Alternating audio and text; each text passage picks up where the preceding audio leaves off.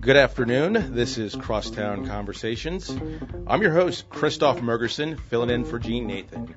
On today's program, statues and music. First, statues. As the public debate continues over the possible removal of Confederate statues in New Orleans, one group is organizing a dialogue in the hopes of brokering a more civil discussion and resolution of the issue. That group is Hillel at Tulane University, and I'll be joined by their Chief Operating Officer, Liza Sherman, who is organizing the event. Then, music.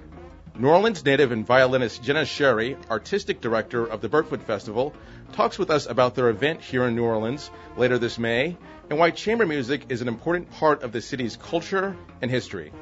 We'll close the hour with local singer songwriter Sarah Quintana whose latest album, Miss River, is influenced by local traditions, geography, and as you might have guessed, water. So, statues and music, controversy and chords, and it all starts right now on Crosstown Conversations. As always, if you have something something to share, our phone number is 504-260-9265. Before we get started with our first guest, um, Liza Sherman this afternoon. I just wanted to give a pitch for a multimedia art uh, exhibition that I saw during the Jammin' on Julia event um, this Saturday. And if you missed that event, shame on you. It was a great uh, coming together of local art galleries, pubs, and restaurants to really um, promote what's going on in Julia Street. Um, this exhibition, What's Going On, is a multimedia exhibit that uh, discusses the Black Lives Matter movement. There are installations, um, there are paintings, there are various different works, and it's all going to be at the Boyd Satellite Gallery. It's actually there right now. Um, it's at 440 Julia Street in the Warehouse District. The hours are Tuesday through Saturday from 10:30 a.m. to 5 p.m. or by appointment. And if you want more information about that, um, you can go to 504 581 2440. Go ahead and give them a call if you have questions. But I thought it was a very poignant and thoughtful and well done presentation of the um, of, of, the Black Lives Matter movement, which too often does not get um, very respectfully covered in media, if I do say so myself. So, do we have Liza Sherman on the line? We do. We have Liza Sherman on the line. Liza, as I said, is the Chief Operating Officer at Tulane Hillel. And Liza is organizing a panel discussion called Taking a Stand on Statues, a panel on Confederate monuments in New Orleans. That's going to take place on May the 17th at 7 p.m. Um, and it's going to be moderated by David Hammer, who's an investigative reporter with WWL Television. And the, the idea behind this, as I understand it, is to promote a more civil and productive conversation and hopefully resolution of this issue, which is very controversial here in the city. Have I got that right, Liza? Christoph, it's so good to hear your voice. Thank Likewise. you so much for letting me come on your show. No worries. You have it right. Um, there's only one small thing I would throw in. Sure. Um, I am, you know, speaking on your show today, but it's actually a group of about nine um, advisory committee members that work with us on these big issue panels. So this is the fourth one we've done in about the space of a year. Um, and we have people, you know, um, from throughout the community that are working with us to put the programs together. So we have representatives from GNO Inc., we have representatives from Tulane, from the Downtown Development District, um, from the Advocate, from the Times Picayune, and several other organizations. So it's not just me putting it together, but um, but everything else was right on. A whole coalition of organizations and Yeah. participants. Let me ask you a question before we jump into the substance of the panel discussion itself. First of all, tell our listeners about Tulane Hillel because they may not be familiar with the organization and its purpose, and talk a little bit about how Hillel got to be involved with this particular panel discussion. Sure. Okay. Um, so a little bit of background on Tulane Hillel. Um, we are on the corner of Broadway and Buse, uptown, uh, right adjacent to Tulane's campus. We're a Tulane affiliate, um, so we are part of an international network of Hillels. Um, there are hundreds of them throughout the world, and we're the only one in New Orleans. Um, there is one in Baton Rouge that, that services LSU. But um, basically, we're all about building um, strong, engaged, active um, community here at Tulane um, community both of students who are Jewish, which about 30% of Tulane is comprised of Jewish students, mm-hmm. um, but then also people, you know, who are not Jewish but want to make a difference in the world. Um, so we really have a focus on what's called um, tikkun olam, uh, which could roughly be translated as, um, you know, being the difference that you want to see, making a difference, and um, you know, in the community that surrounds you. So we're all about building um, strong, active, engaged uh, community of Jewish students here at Tulane, many of whom, of course, are not from New Orleans. Um, you know, so we do a number of programs uh, throughout the community, and all of our programs are student-driven. So I don't come up with any ideas. We have a program staff of four that um, works with students who are in the leadership program. That's sort of our flagship program, and basically, it's students that come to us with ideas for things that they want to do throughout the city. Um, and you know in the Tulane community, so we have everything from an open mic night to a community market that's free to vendors that takes place about 13 times a year.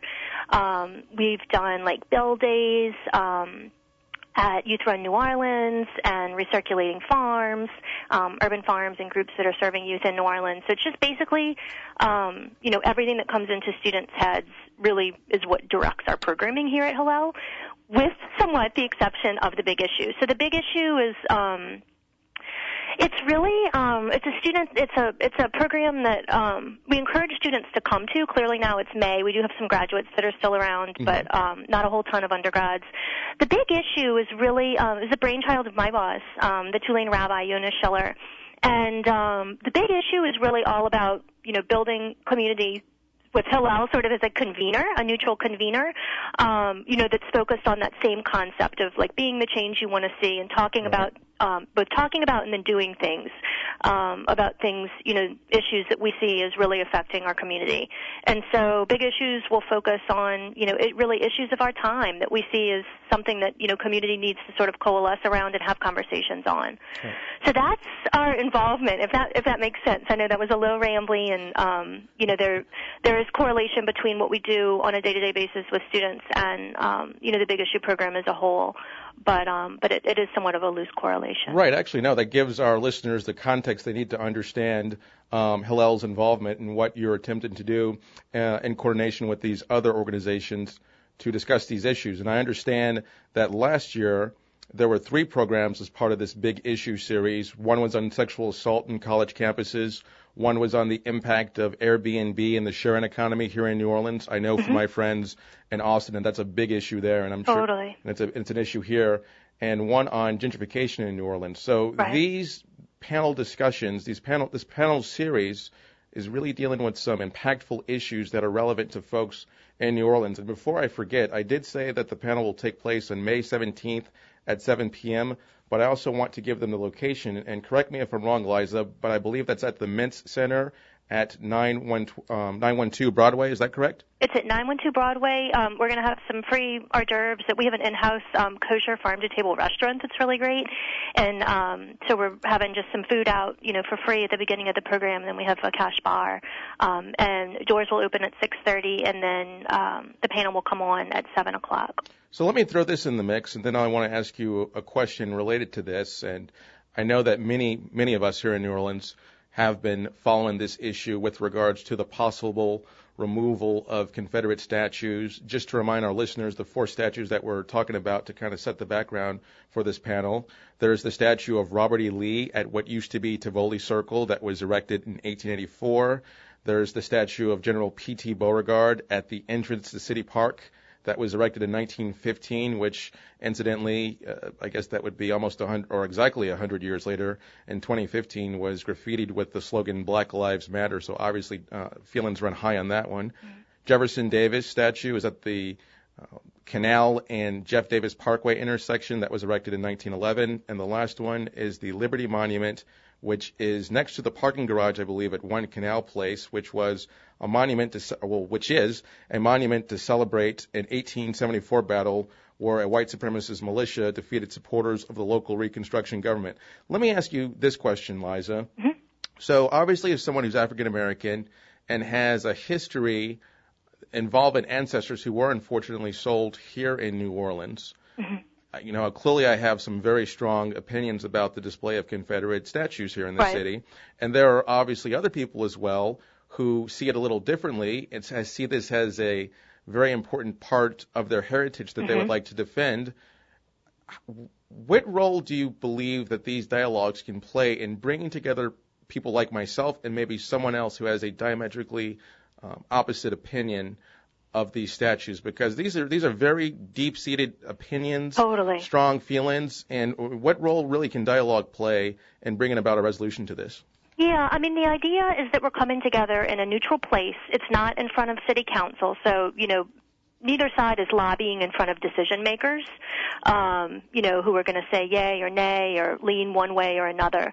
They're really coming together to hear, you know, where the other one is coming from. And, um, you know, I am I am not an expert on this. This is not something that I know a whole lot about, but um, we do have, you know, panelists that are coming on the panel, one in particular that said a lot of, you know, how this process went down is, you know, to some degree what's led to a lot, to a lot of the conflict and just, you know, really, really, really heated conversations. Sure. Um, angry, angry conversations. You know, there, there wasn't ever a time when the, when the sides came together and had kind of a, a back and forth and I, you know, I'm right there with you. This is, um, you know something and I've gotten some calls from the public that people say, "Why am I going to come? You know, I'm not going to change my mind." Right. And it's more just about I mean, the people are your neighbors, you know, it's it's about understanding where they're coming from, you know, whatever side you're on, and trying to be able to respect that and talk about it, which is something, you know, that has been lost in a lot of ways in discourse in America today. So not that, you know, Hillel is going to make this sea change, but, mm-hmm. um, the idea is to get people, you know, who otherwise would not even talk to each other.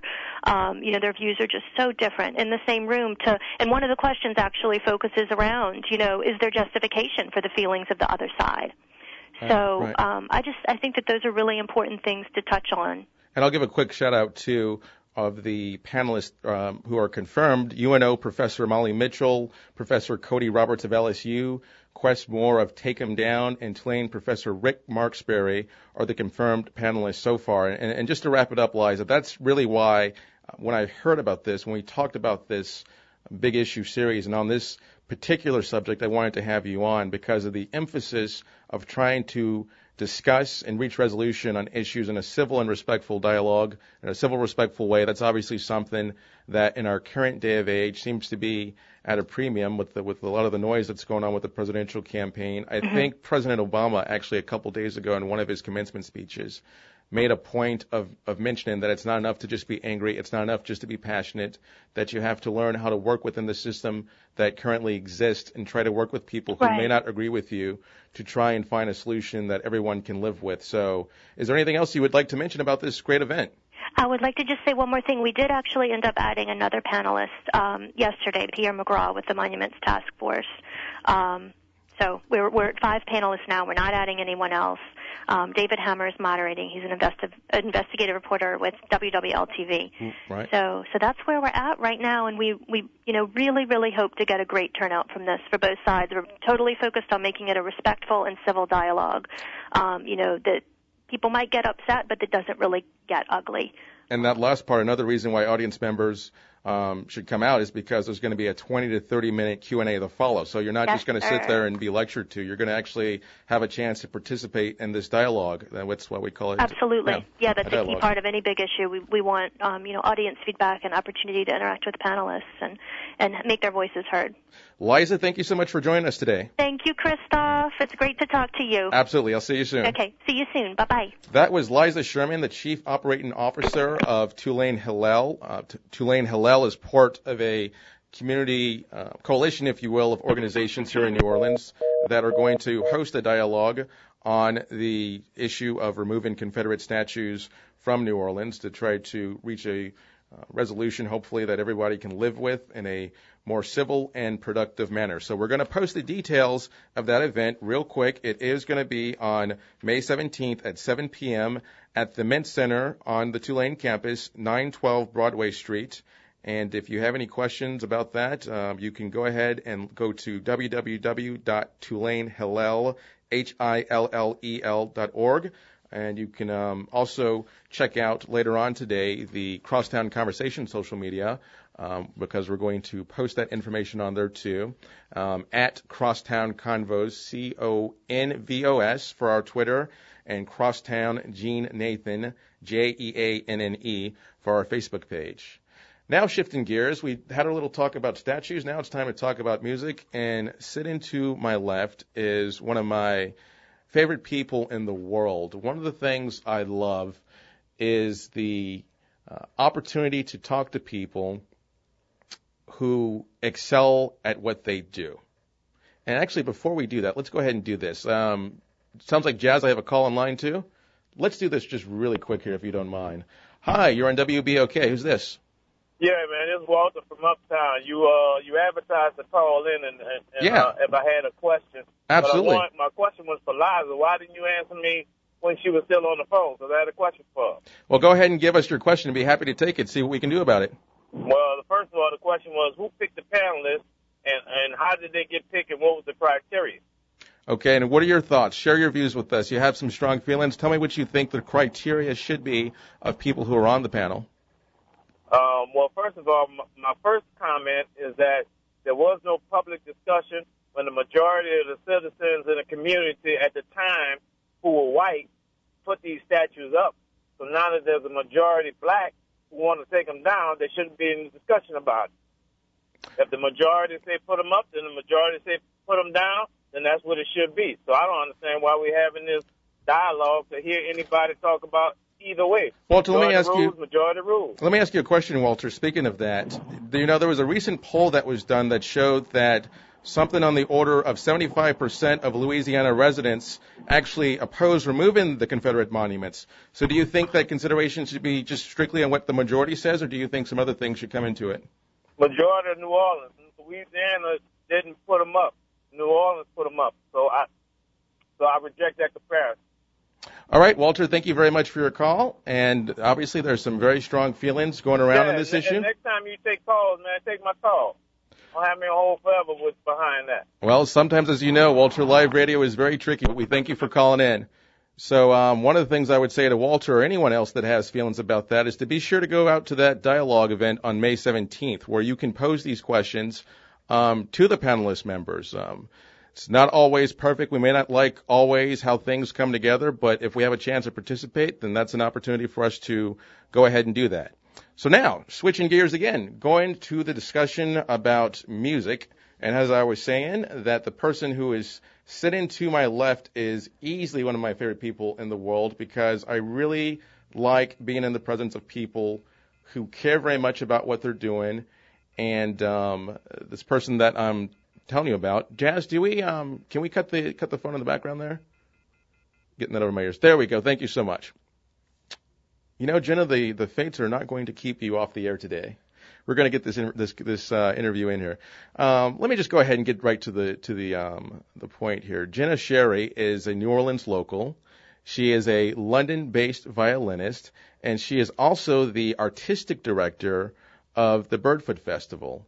And she is back in town because the Birdfoot Festival is about to have its fifth anniversary festival coming up from May the 23rd through the 28th at various venues around town, including Cafe Istanbul, the Jazz and Heritage Center, the Contemporary Arts Center, and People's Health New Orleans Jazz Market. So, and also too, there are other events which we'll talk about as well, other than the ones that we um, just throughout there. But I understand that there's a hotel announcement. There's a special announcement that we need to make without any further ado.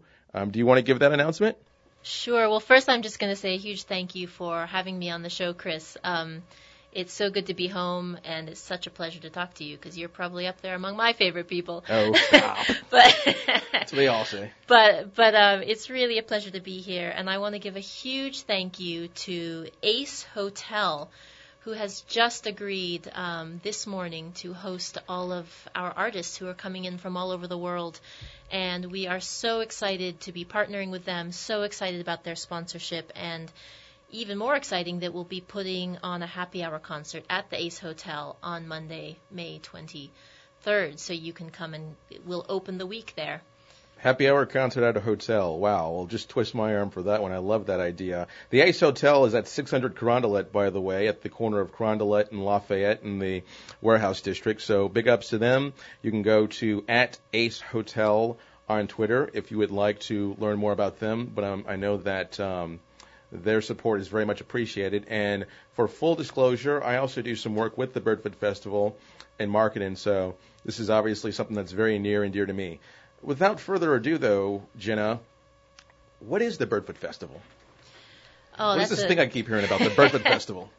So the Birdfoot Festival is uh, New Orleans' only um, international chamber music festival.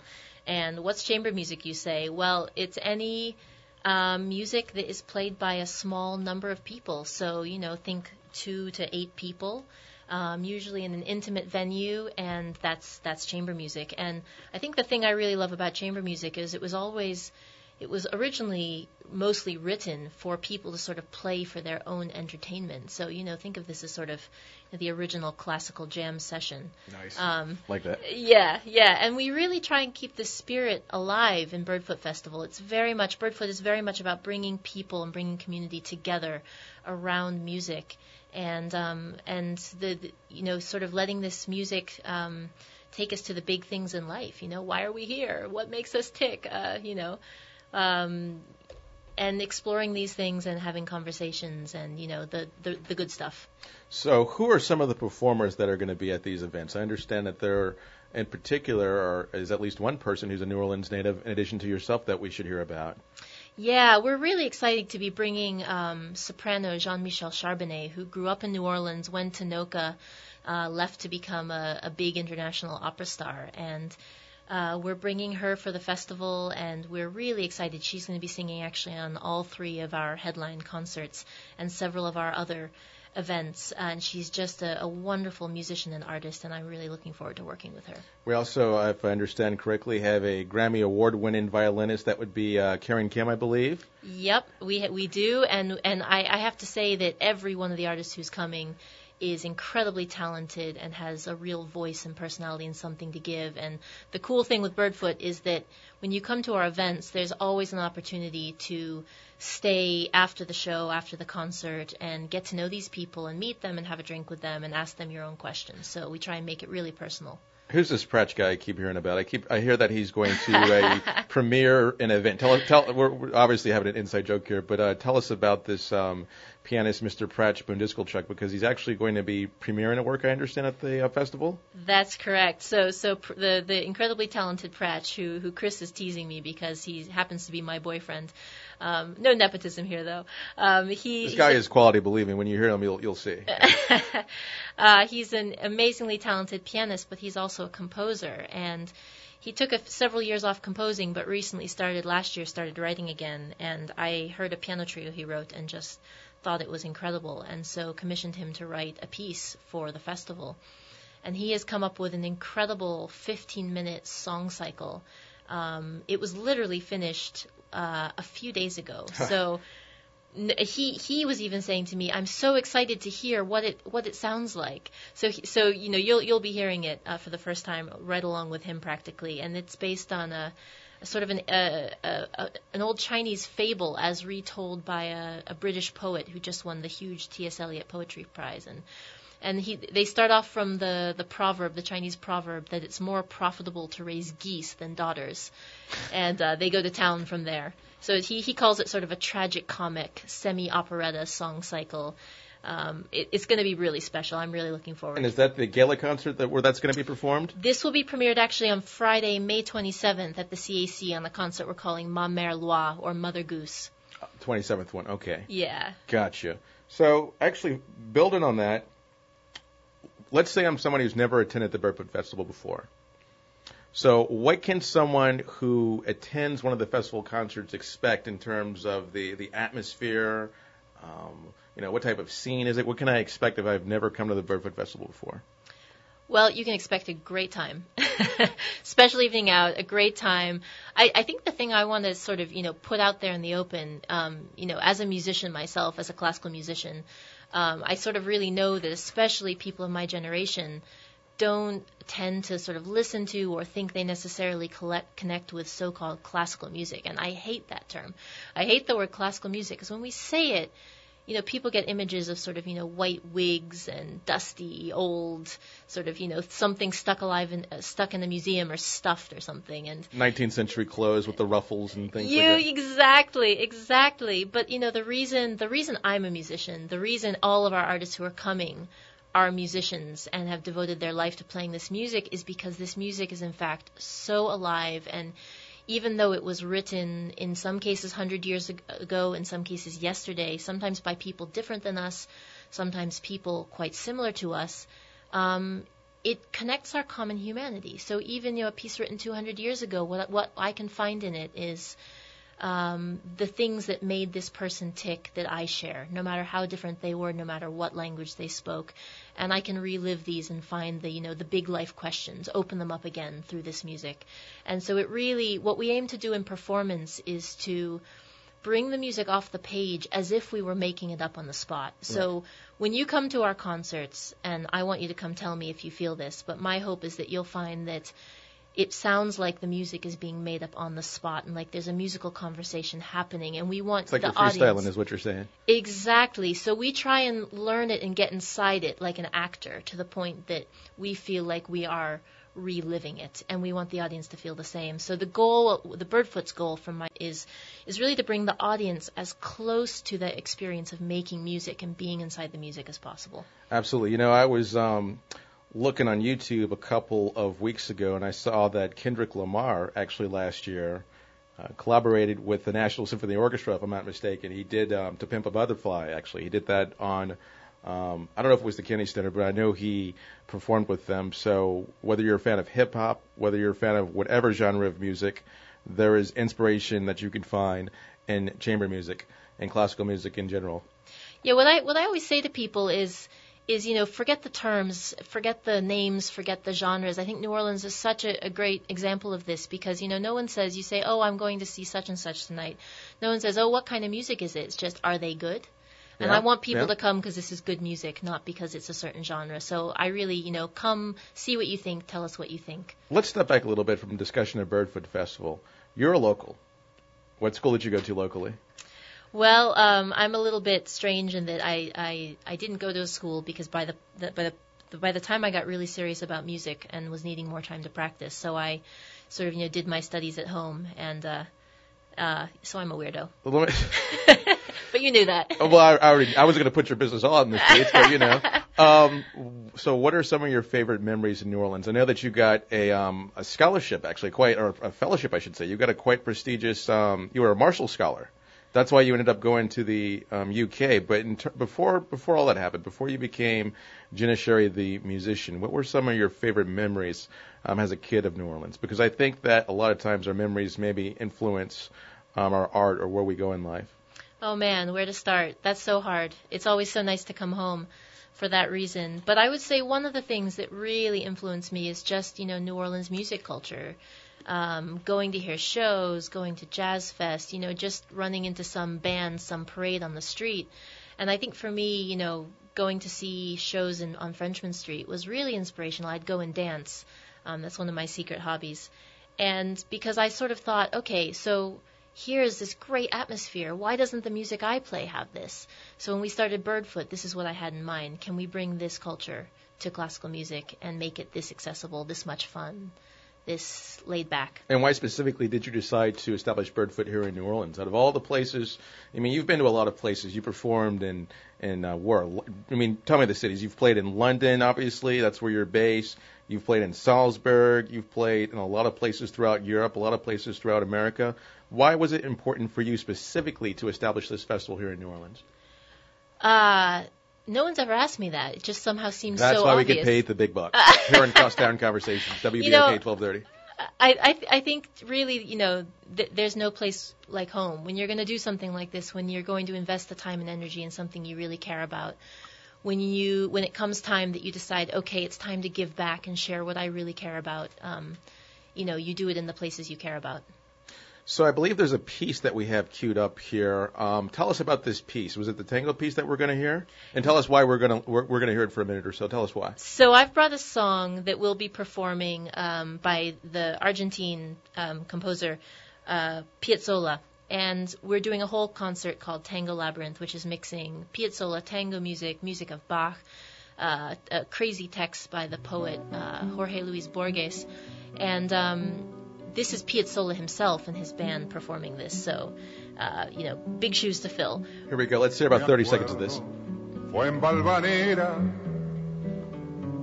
en una noche lejana, que alguien dejó caer el nombre de un tal Jacinto Chiclana. Algo se dijo también de una esquina y de un cuchillo. Let me ask you this about that. That's beautiful. I could hear that pretty much the entire rest of this day. It's, it's so relaxing. Now, I know at this particular event, the Tango Labyrinth, there's going to be something called a milonga. What's a, what's a milonga? So a milonga is a tango dance.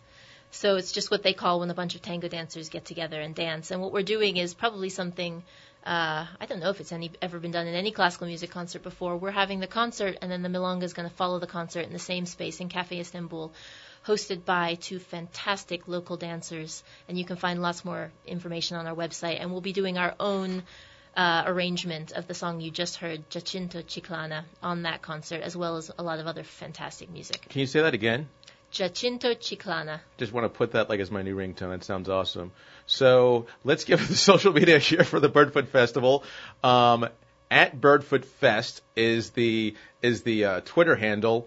Birdfootfestival.org is the uh, website, and of course you can go to Birdfoot Festival to see that on Facebook. We have a couple more minutes here uh, with Jenna Sherry, and then we're going to um, after that we're going to speak with Sarah Quintana who just showed up.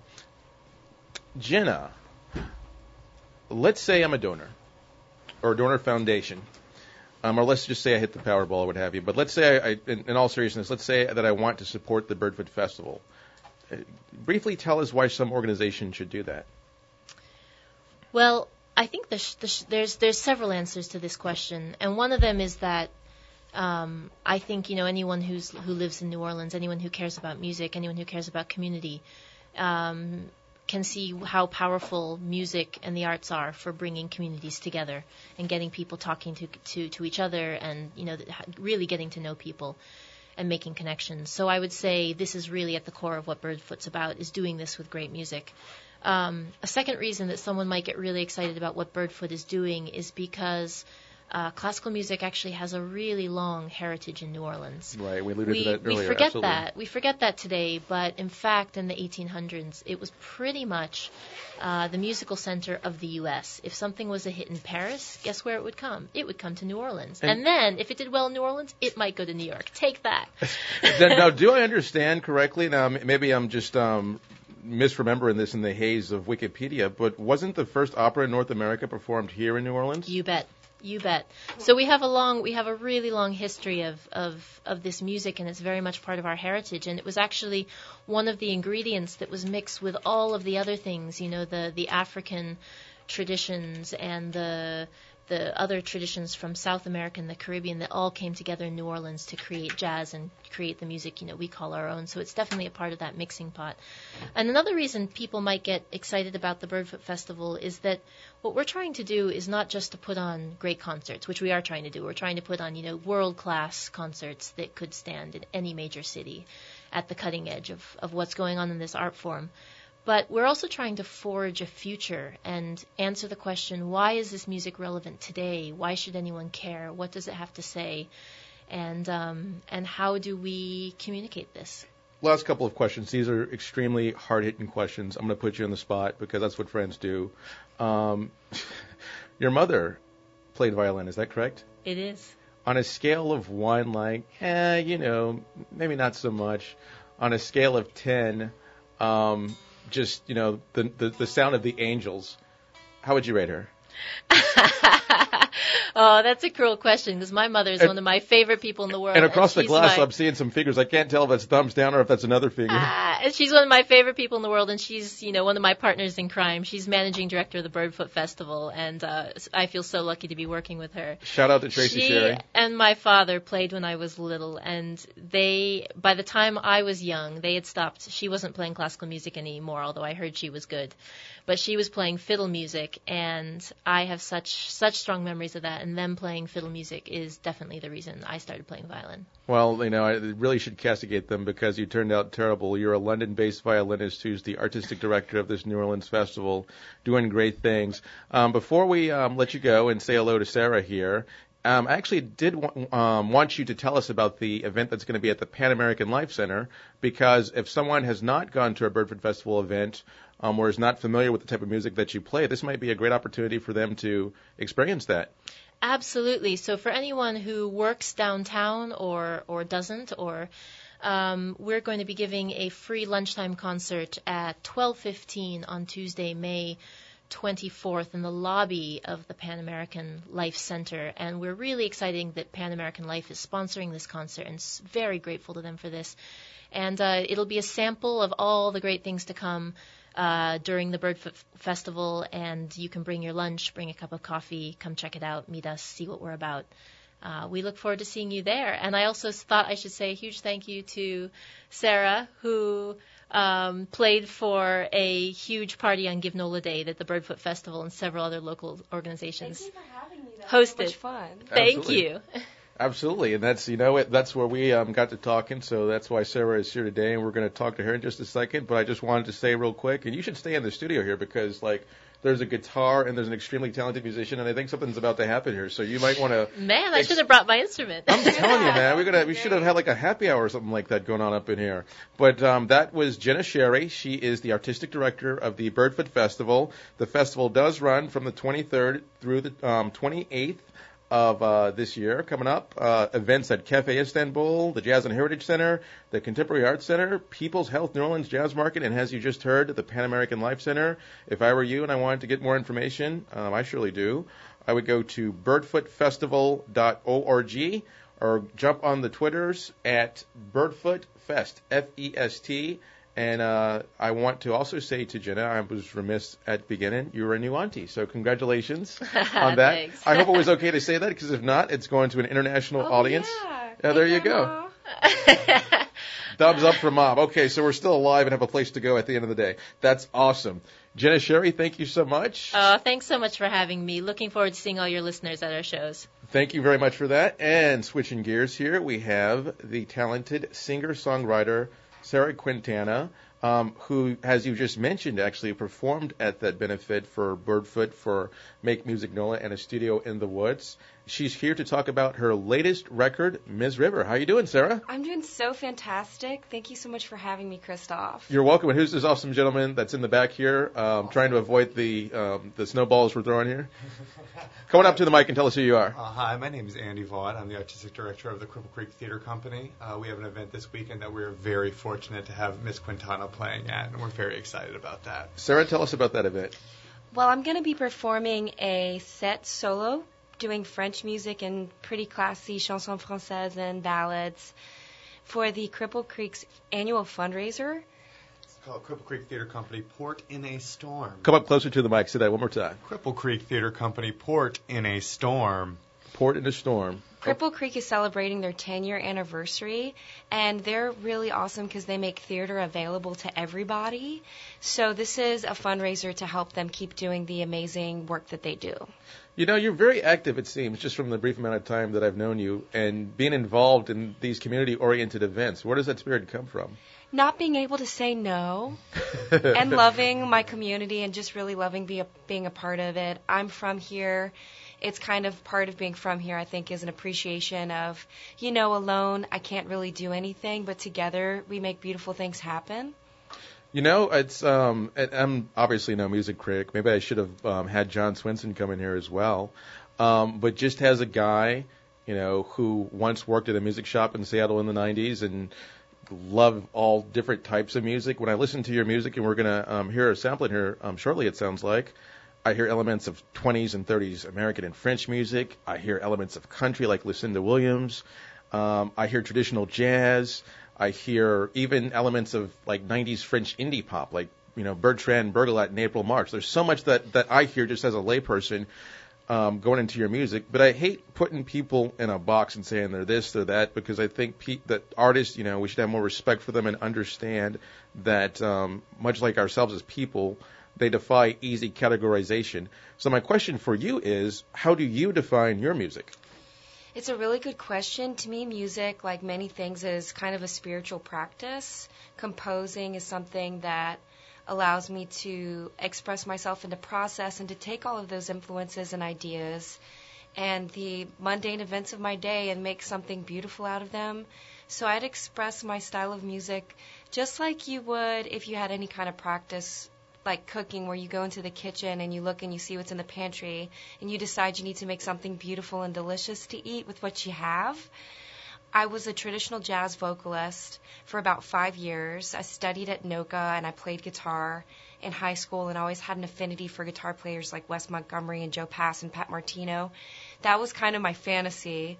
Um, and what happened was being a singer and being able to vocalize allowed me to get my foot in the door and start working with bands and learning how to make tunes, how to make records, how to tour. And I'm still learning so many things all the time with the great mentors and musicians and people that I get to collaborate with. So that's one of the reasons why collaboration is so important.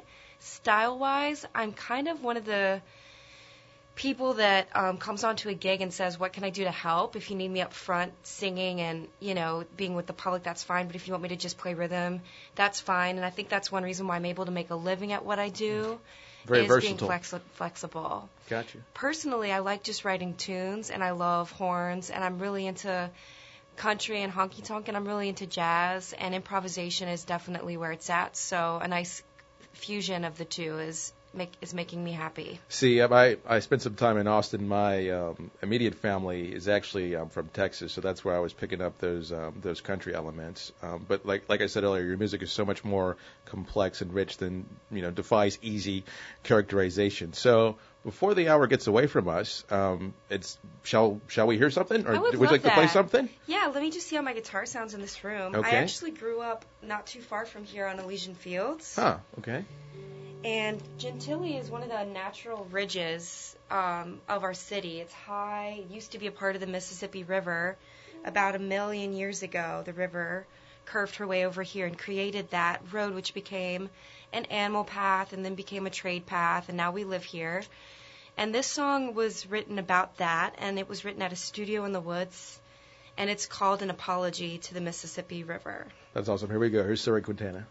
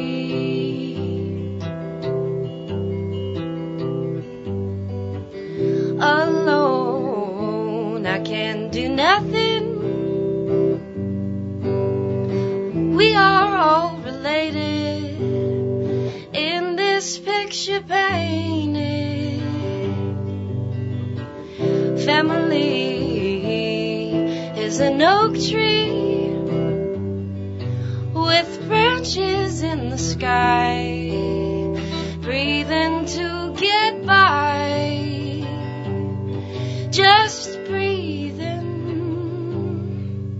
You're just like me and you must be free.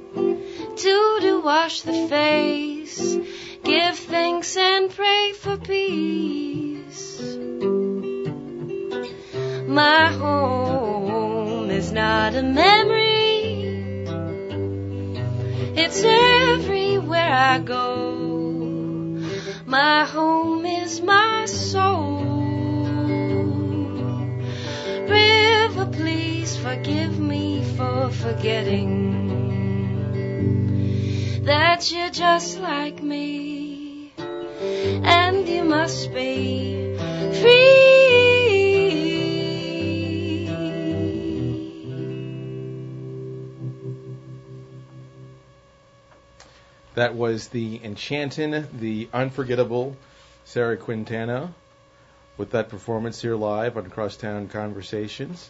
Sarah, before we forget, how can we get a hold of Miss River? How can we obtain that album? Y'all can go ahead and Google Miss River, Sarah Quintana, and you'll get some free music videos on YouTube and on my website. And on Vimeo, we've got some tunes of the band. Um, and then you can also check out CD Baby or iTunes. Those um, websites have Miss River. My first album is on Spotify, if that is your jam. And um, we are definitely looking forward to touring as a band on Miss River. So if you have a venue and you'd like to host us or even just me for a interview or a singer-songwriter shindig, please reach out. Um, Sarah Quintana Music at gmail.com. There you go, Sarah Quintana Music at gmail.com. Man, it's not a bad gig, is it? Jenna Sherry is over there with a big smile on her face, as well as she should be. Um, so let me go ahead and repeat, by the way, before I forget, the location of your upcoming um, next performance. And uh, yeah, let's talk to Andy here just for a second here while we've got him here. Oh, thank you very much. Man, do you get to hear this type of music all the time. I mean, this has been a nice media tour for the past two days with Sarah, so I've really enjoyed following in her musical wake and just sort of sitting beside her while she makes great things happen. I mean, if you need a roadie, you can pay me in Jack Daniels. I mean, man, that's uh, that's a real good deal. So, I can get paid in Evan Williams, you know. Well, I, can, I can go even lower. See, I was. well, you know, solidarity. So, uh, so May the 14th is that is that a Saturday? Am That's I- this Saturday. This yeah. Saturday at 8 p.m. at Lighthouse NOLA at 734 Camp Street in the Warehouse District, you will get to see Miss Sarah Quintana, Quintana um, for Port in a Storm. Um, Andy, tell us about, tell us again. Um, I know that you co-founded Cripple Creek Theater in 2006, and that you're uh, currently the artistic director. hmm So this is our 10th year of production, which is really exciting to hit a double-digit mile mark, especially in the nonprofit regional theater world. Before you go any further, I just want to say we've got milestoneage here, something terrible. We've got the fifth annual Birdfoot Festival coming up, and we've got you know the 10th anniversary of Cripple Creek. Congratulations to you. And to you. Thank you very much. There you go. Sure, sure. Applause. There you go. Um, so Cripple Creek Theater Company views theater as a public utility, like you view good roads, you view clean water, you view, you view electricity, and we want to make that as accessible and open to everybody as possible. And so this fundraiser is going to help us make our summertime production of the Broadway classic Ragtime completely open and available to the public. So all proceeds from this thing go to help that thing so that anyone can come see it. You- got my attention because, no lie, the very first musical that I ever saw in my life was Ragtime. Oh yeah, me too. I saw it. And it's the only time I've ever seen anything in the Saenger. It was uh, the touring production of Ragtime. That's it so was funny. beautiful. It was beautiful. So at this event, we obviously have an extremely talented singer-songwriter who will be playing by herself and with a band. We have food from Steins. We have food from Kebab. We have uh, mead from Nola Brewery. We have rum from Nola Rum. We have bottles of wine. All of this stuff is included, and it's all gratis if you buy your uh, ticket to come to see the show or to come see the fundraiser. It's at a beautiful old lighthouse. There will be an amateur theatrical that deals with sea monsters, sinkholes, and political corruption. And we hope everyone can come and join us because it should be a really fun night. In that order, huh? So you're going to go to www.cripplecreektheater.org, and that's where you can also find some more um, information about that. Um, yes, Jenna. Can, can I just give a, a shout out to Stein's Deli, who is also a Birdfoot Festival sponsor? Stein's Deli is one of my favorite places in New Orleans. Thank you guys. For such a cranky man, he's a real mensch. Really is. You know, while we're at it, we may as well give a shout out to Nola Brewing. I mean, for hosting um, the wonderful event where we last convened on May the 3rd and for making um, such a beautiful product that brings tears to my eyes. Especially when I don't drink enough water. But anyway, that aside, uh, Sarah, uh, I'm, I'm just interested in your biography here a little bit. It said that, yeah, give her the microphone back here just for a second. Um, you are a member, it says, of Pantheatre. Tell us about that. Tell us what Pantheatre is, and, what, and just tell us a little bit more about your involvement with that. Because, like Jenna, you spent some time overseas. Andy and Indeed. I were talking yesterday about this because I invited him and any of his friends from Cripple Creek who wanted to collaborate with me to come up and do an improvisation. And what Pantheatre is, is it's a theater company founded by Linda Wise and Enrique Pardo, and they are an international couple. She's from London, he is from Spain or Chile, I think. And they um, were students of Roy Hart, who was a vocal theater in the 70s. Now, this is a really experimental vocal style that is a contemporary like of the Linklater technique. Some of these people studied and worked together. And this vocal technique developed after World War One mm-hmm. as a way for people who were in the trenches to make sounds and express themselves to heal. So Alfred Wolfsohn mm-hmm. is Roy Hart's theater. So I'm a part of this vocal technique that's got a serious lineage. And Enrique and Linda have these amazing workshops where we study choreography, and I've done so many of them, and I now perform with them. And Linda teaches the art of interpretation, and it's just one of my very favorite creative communities. I go and meet up with these people, all of my friends who are artists and musicians, and actresses and actors in different countries from Chile, New York to Paris are starting their own independent theaters and kind of like I am following the footsteps of Enrique and Linda with the work, the creative approach.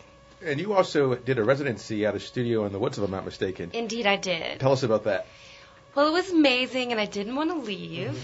and now they've expanded the residency so they can host more artists, and they're doing some interdisciplinary cross collaborations between Tulane professors and young artists. Um, the coolest part about being there is it's being in a natural environment is so amazing for the creative process. When you're around that much wildlife, and they steward the forest so well. There's so many trees and alligator. There's just uh, amazing orchids and things to see out there. There's just something that happens to you. And I've never been that productive in my life. And I know Dr. Michael White described his time there as being one of the most productive uh, periods of his career as well. So if you are an artist of any discipline, check their website out and please apply. It's just so nice that we have a safe haven like that where art um, and being in your natural habitat uh, can go hand in hand. It's just really great. Especially in the world where we're currently in now, where we're surrounded by electronics all the time, our cell phones, our laptops, all this stuff. Sometimes it's hard for us to get out and um, to hear the rhythm of nature. Water is obviously a, a very important, um, very serious subject here in New Orleans. Um, it's obviously the um, a great inspiration behind your album. When I saw you play at Nola Brewing, I have to ask you this question. I think we talked about this briefly earlier, but there was a gentleman that seemed to be sucking out of a tube in an aquarium of some sort. I didn't know if he was going to electrocute himself, but I thought it was a very interesting form of percussion. What was that thing? Tell me about that again. Brett Gardner is somebody who I met who makes instruments out of trash. I make music with water, and in my residency was invited to use water to compose, which is Miss River, my last album. Right. I just fell in love with Brett's playing and his crazy instruments, and I asked him if he wanted to come play water, and he's the he's a genius. He will build anything out of anything. So I said, I got a gig for you. Um, show up at this place and have a water percussion set up, and he was very enthusiastic and put together this rig where he can he cannot electrocute himself because it's battery powered. But basically he was playing with mason jars bowls. He made pickups out of altoid containers and stuck mm-hmm. them in a tupperware filled it with mississippi river water and, and had pots and pan lids to make boing per, like tabla sounding percussion in the mix, it all sounds kind of like music, which is one thing I love about water. It has all these rhythmic and harmonic properties. I mean, we play the washboard, and all of the sounds that you hear when you turn on the on the faucet Right. are the things that you hear when you listen to a great Albert Ayler solo. It's blues, it's the pentatonic scale, it's natural harmonics. So the musicality of it is obvious, but visually it does look strange to see a kid blowing tubes in a trash container filled with water. Real quick, we have just 30 seconds left. What's coming up next? What's next for you after the Miss River project here? I'm working on two things. I'm working on a mantra record with a woman who makes devotional music. She's Christian and Buddhist fusion. So we're producing that for her, and I'm also inspired to get into the positive feedback loop of creating music. And I'm also working on a solo acoustic project. I'm going to write a thousand and one songs. that sounds like Sufjan Stevens gone just absolutely insane. He's my inspiration. Sarah Quintana, thank you so much for joining us. Jenna Sherry, thank you so much for joining us. Our thanks to Liza Sherman at Tulane Hillel. If you've missed any of the information about these wonderful artists and about that um, statue panel that's coming up, um, we're going to have that on our uh, Twitter site, which is at Crosstown Convos, C-O-N-V-O-S, and on our Facebook page, which is Crosstown Jeanne Nathan. This is Crosstown Conversations. Thank you so much. This is Christoph Mergerson. Jeanne Nathan will join you next week. Have a good one. Thank you.